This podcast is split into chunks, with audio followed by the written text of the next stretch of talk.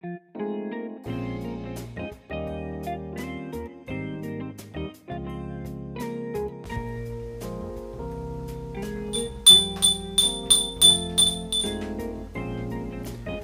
いいらっしゃいませ。こんばんは。ジェイスバーです。マスターのミッキーです。えー、ご無沙汰しております。あの前回えー、投稿した時もそれも随分ご無沙汰だったんですけれどもあの今回さらにあの1ヶ月ぐらい間が空いてしまいました。なんか1ヶ月に1回2回配信みたいな感じのペースになってしまってますね。えー、まあもうそんな詳しく語る必要もないんですけどとにかくまあ仕事が人手不足で忙しくてとにかく忙殺されている以上っていう感じです。なかなか時間が作れないのとあとは YouTube をちょっとねやっちゃってるっていうところがありますね。なんかちょっと仕事も半分みたいな感じで癖で動画をどんどん撮っちゃうので、えー、携帯がどんどんパンパンになってしまうので、えー、その携帯の容量を開けるためにとにかくまあ返信しては編集しては上げて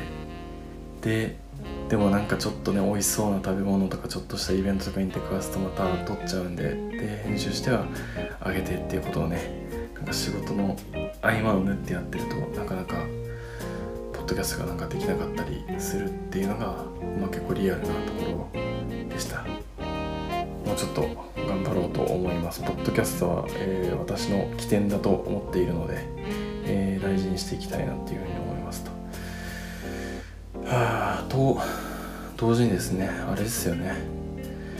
もうこの3連休でしたけれどもあの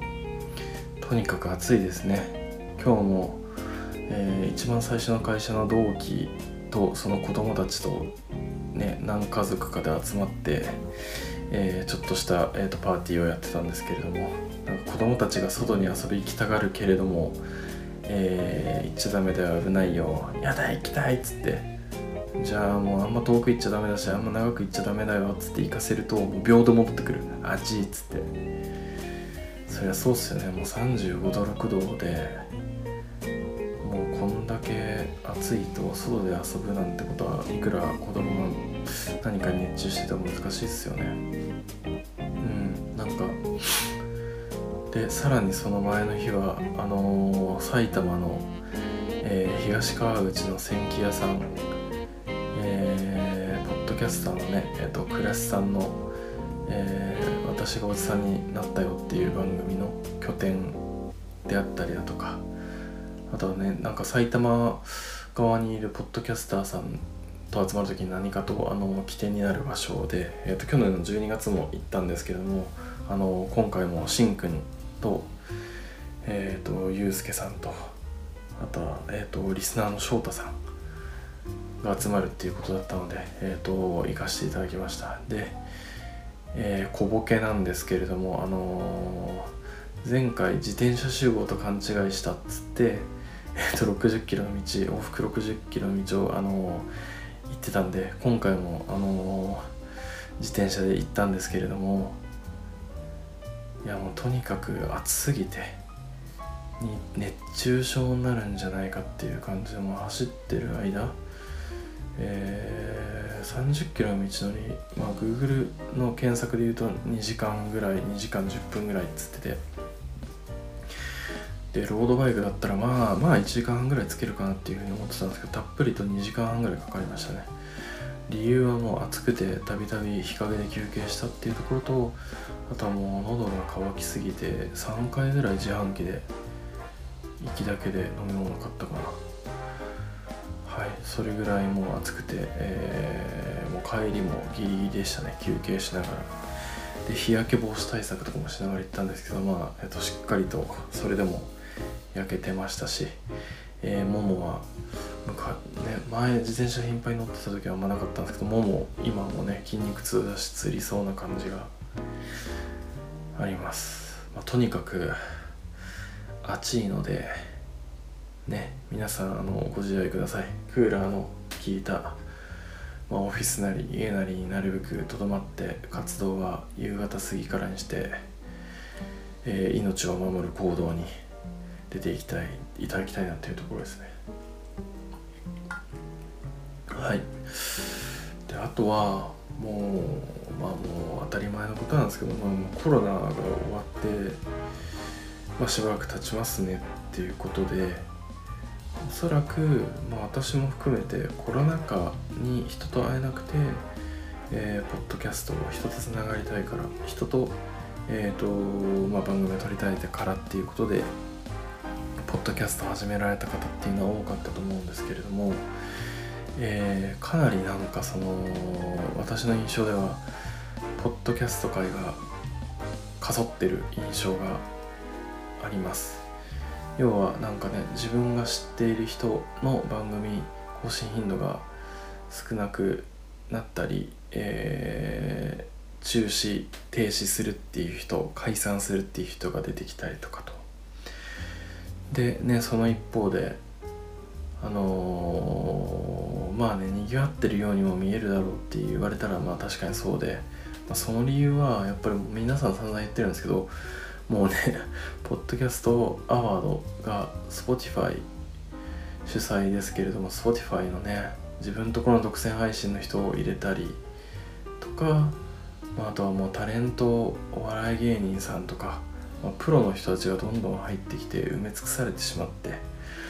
なんかねあんまりなんかね素人の人たちがなんか参入してくる気がそがれるような状況になってしまいましたね。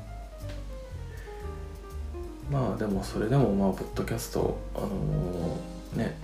プロであったり、まあ、セミプロの人たちだけじゃなくて一般の人たちのねまた面白い視点とかっていうのをなんか、えーと、見つけるのも一つの楽しみだしあの自分自身が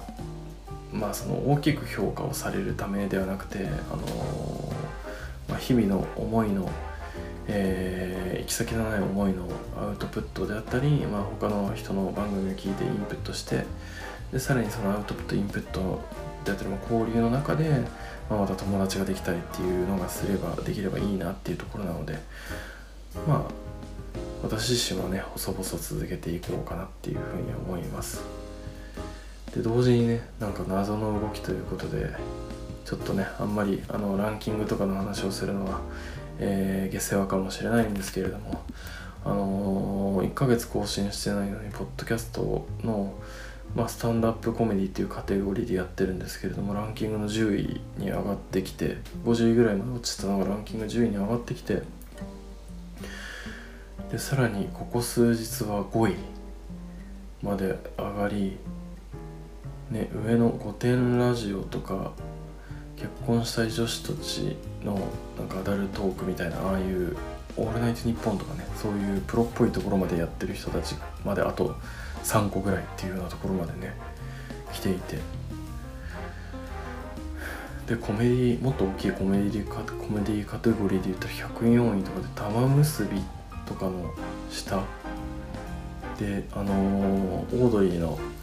えー、参謀役でおなじみのあのー、ドキドキキャンプの佐藤光晴さん佐藤光さんのねえっ、と番組の一時期上に来るっていうような謎の動きをしていて。なんでなんですか？あのりょうさんがねあの宇宙話のりょうさんが Spotify 独占が、えー、終わったっていうような話の流れの中でりょうさんとのコラボ会をリツイートしたからとかっていうのはねもしかしたらあるかもしれないんですけれども、えー、なんかそれにしてもそんなに聞いてくれてる人いるん？っていう。そして本当にねベウニーさんベウニーさんとね、あのー、ポッドキャスターの管理人さんがねちょこちょこつぶやいてくれたりするんですけれども、えー、それ以外にいるんですか？いるんだったら教えてください。いるんだったらねあのひっそりでいいので DM でもコメントでも押して聞いてるよって言ってくれるととっても励みになるのでぜひお願いします。これマジです。あのー、マジで壁に向かって話してるんちゃうんかなっていう風にね。思う時がちょくちょくあって。なんであの聞いてるよそんなにランキングのねねちっちゃいカテゴリーって言っても200番組以上その下にあってその200位圏内の中で10位とかで結構ねとどまったりしてるような感じなのでうーんかねきっと聞いてる人はねいるんでしょうけどちょっとねいたら返事をしていただきたいなっていうふうに思います。大変嬉しいので。はい。じゃあなんか昨今の話はこれぐらいでなんかねふとあの相変わらずね「奇奇怪怪」っていう番組「脳盗」っていう番組が大好きで、えー、その推し活を最近はしていますね。あのラジオを聴いていてまあゲラゲラ笑っているっていうのをポッドキャストを聞いていて楽しんでいるっていうのと同時に、まあ、ノート TBS の方のノートっていう番組のノートに応募して、まあ、落選はしたんですけどもステッカーをいただいたり。でその後、えーと、脳盗の現国王っていう、えーえー、とそのメンバーの、まあ、タイタンさんラッパーのタイタンさんが、まあ、現国が苦手だったそのトラウマを、えー、払拭するために現国をやると。で一方玉置さんっていう相方は現国が得意だ答案用紙が光って見えたっていうからそれをまあ証明するためにやろうっつって早稲田で、えーと、現代文を解くっていうイベントをやってそれに参加してきてでタイタンさんと、えー、道端でお会いすることができてで TBS のねプロデューサーディレクターの方々ともお会いができて挨拶できたりだとかねできたりでフジロックウィークっていうフジロックの前哨戦みたいなイベントが八重洲であってそれで玉置さんの「水」っていうユニット見に行ってでその後裏で、えーと、皆さんと挨拶がしてくれているところに出くわし、えー、写真撮って挨拶してもらってさせてもらってサインももらうと。いうような活発な推し活をしておりましたね。でその中で、えー、2人が、まあ、ラッパーとロックバンドの2人なんですけどもたびたびくるりをすごく褒めるんですよね。クレリのそのジンジャーエールバラの花のジンジャーエール買って飲んだこんな味だったかなっていうジンジャーエールっていう何気ないまあえーと、名詞を、えー、歌詞の中に放り込んだのは、まあ、クレリが初めてでで、えーと、その取得した陣地っていうのは、まあ、すごいものがあるっていうような話があるんですけれども思い出したんですよね。なんか YouTube が普及というか始まったのが2006年ぐらいで私が大学で3年生とかそれぐらいの時で。でその前のあのー、私ね高校時代2年生ぐらいの時にくるりにえーと、ドハマりして雷に打たれるような体感体験をしてくるりそれ以来ずっと好きだったんですけれどもなんかねあの頃ってくるりのバラナのプロモーションビデオを見たいってなった時に手段が本当にカウントダウン TV とかそういうのに張り付いててそのランキングに入り込んでいるかどうかっていうのをなんか見るしかない、まあ、それをビデオに撮るしかない。もしくはまあビデオの映像作品を買うあったら買うっていうことしかなかったんですよね。だから本当にアナログな方法ですけどえー、そういうプロモーションビデオが流れる番組っていうのはカウントダウン TV のような音楽番組とあとは夜中3時4時のなんかね、えーと、テレビが放送を一旦終える前とかに流れてるそういう音楽流す番組みたいなやつなんですよね。だから見逃したくなくて貼り付きで見てましたね。無駄にした時間で言ったらとんでもないんでしょうけどなんかそのまあ我慢した分時間を使った分その見たかったアーティストとかに、まあ、出くわすことができた時の喜びっていうのはなんか随分ひとしおだったなっていうふうにね覚えています。当時で言ったら何かなまあクールリとか中村和義とかね、まあ、バンプ・オブ・チキンもそうですしすごいハマってたんであのプロモーションビデオとかがねもう出るとアドレナリンアドレナリンがブワーッと上がってましたね。ね今やそれが YouTube でボタン一つでポチッと見れたりとかね Spotify でいくらでも聴けるっていうのはね本当にすごい時代だしでももちろん見れた方がいいしまあそういう不自由な時代を懐か懐かしむまああのねあのちょっとそういう感傷に浸るというかエモに浸るみたいな向きはあるんですけれどもでもどっちにしろやっぱりまあ見たい時にパッと見れた方がいいですよね。なのでまあテクノロジーアリザスということではい。あのありがたく享受させていただきます。これからも。はい。えー、ジェイズバー。えー、Spotify Apple、Google、Amazon で配信をしておりますので、ぜひともサブスクをよろしくお願いします。おお、じりじりなっちゃった。えー、過去回、ね、あんま聞いてない人いるかもしれないですけど、なんかよかったら、ちょっとね、まあそんな昔のやつは聞かなくていいんですけど、まあ、ちょっと遡って聞いてみるとかすると、なんか